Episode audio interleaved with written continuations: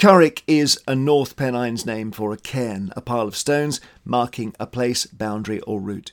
In this part of northern England, they were also used to mark locations with good vantage points, to watch for border reivers, the perpetrators of nighttime raids between feuding families both north and south of the English Scottish border from the 13th century to the 17th.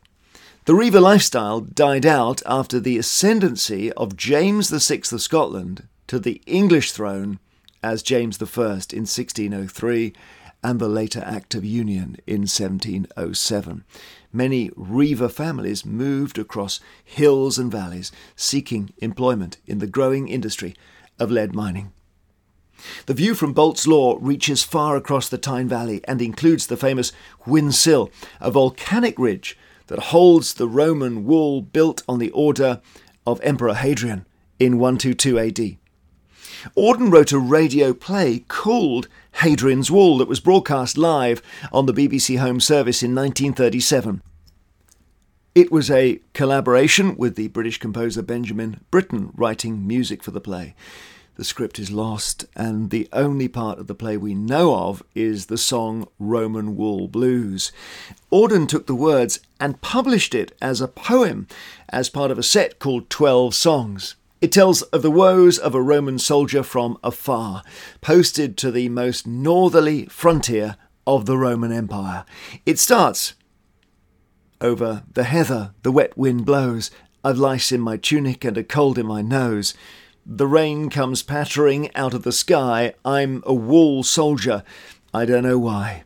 The mist creeps over the hard grey stone. My girl's in Tungria, I sleep alone.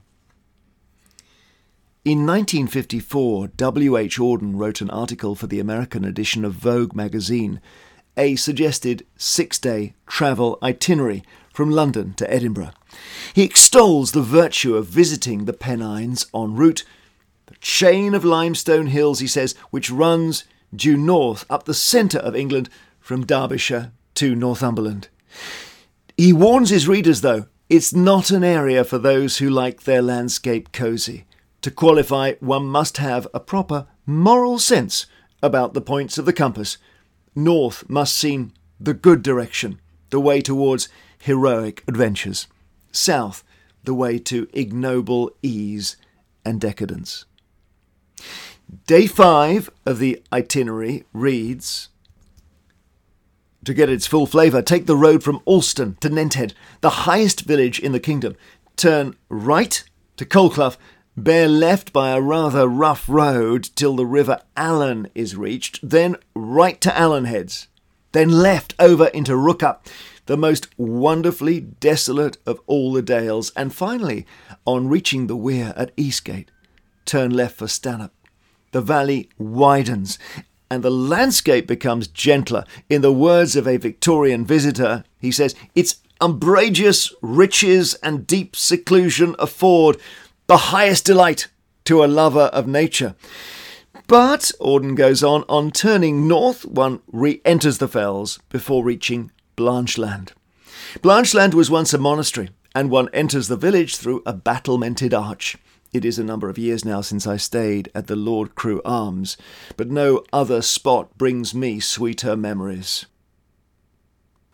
Blanchland is a few miles northeast of Bolt's Law, nestled in the Derwent Valley, beyond the towers of Sykehead Mineworks and the Presser Engine House. Auden's collaboration with Christopher Isherwood on the play The Dog Beneath the Skin, or as it is also known, Where is Francis, starts with a scene in a village called Pressan Ambo. The audience is left to decide exactly where the village is. It goes like this We would show you at first an English village you shall choose its location. Wherever your heart directs you most longingly to look, you are loving towards it. There is no doubt which village Auden had in mind as he worked on the play. Pressan is most likely taken from the name of the presser, as in the presser engine works, and its tower, which we can just see An ambo is a pulpit used in the early and contemporary Orthodox churches positioned to one side. It often has a counterpart on the other side. Ambo translates as edge or rim. Blanchland is on the opposite side of the Derwent Valley to the Presser engine works and is just across the border into Northumberland on its edge.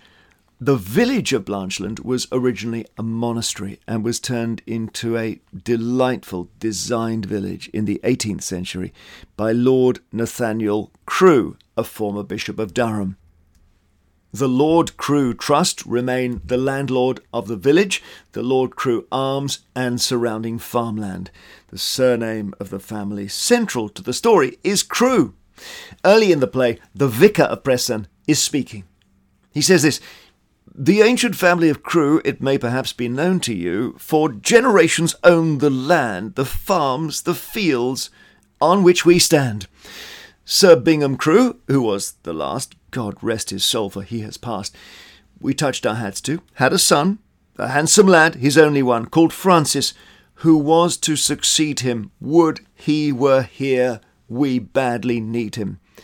They quarrelled, I'm sad to say, and so ten years ago today, young Francis packed and ran away, leaving behind him no address. Where he has gone, we cannot guess, for since that day, no news at all of where he is has reached the hall. In fact, we do not even know if he be living still or no. Turn and retrace your steps back past the trig point. Make a right turn onto the path. Continue along the path to where it meets a gate through a fence.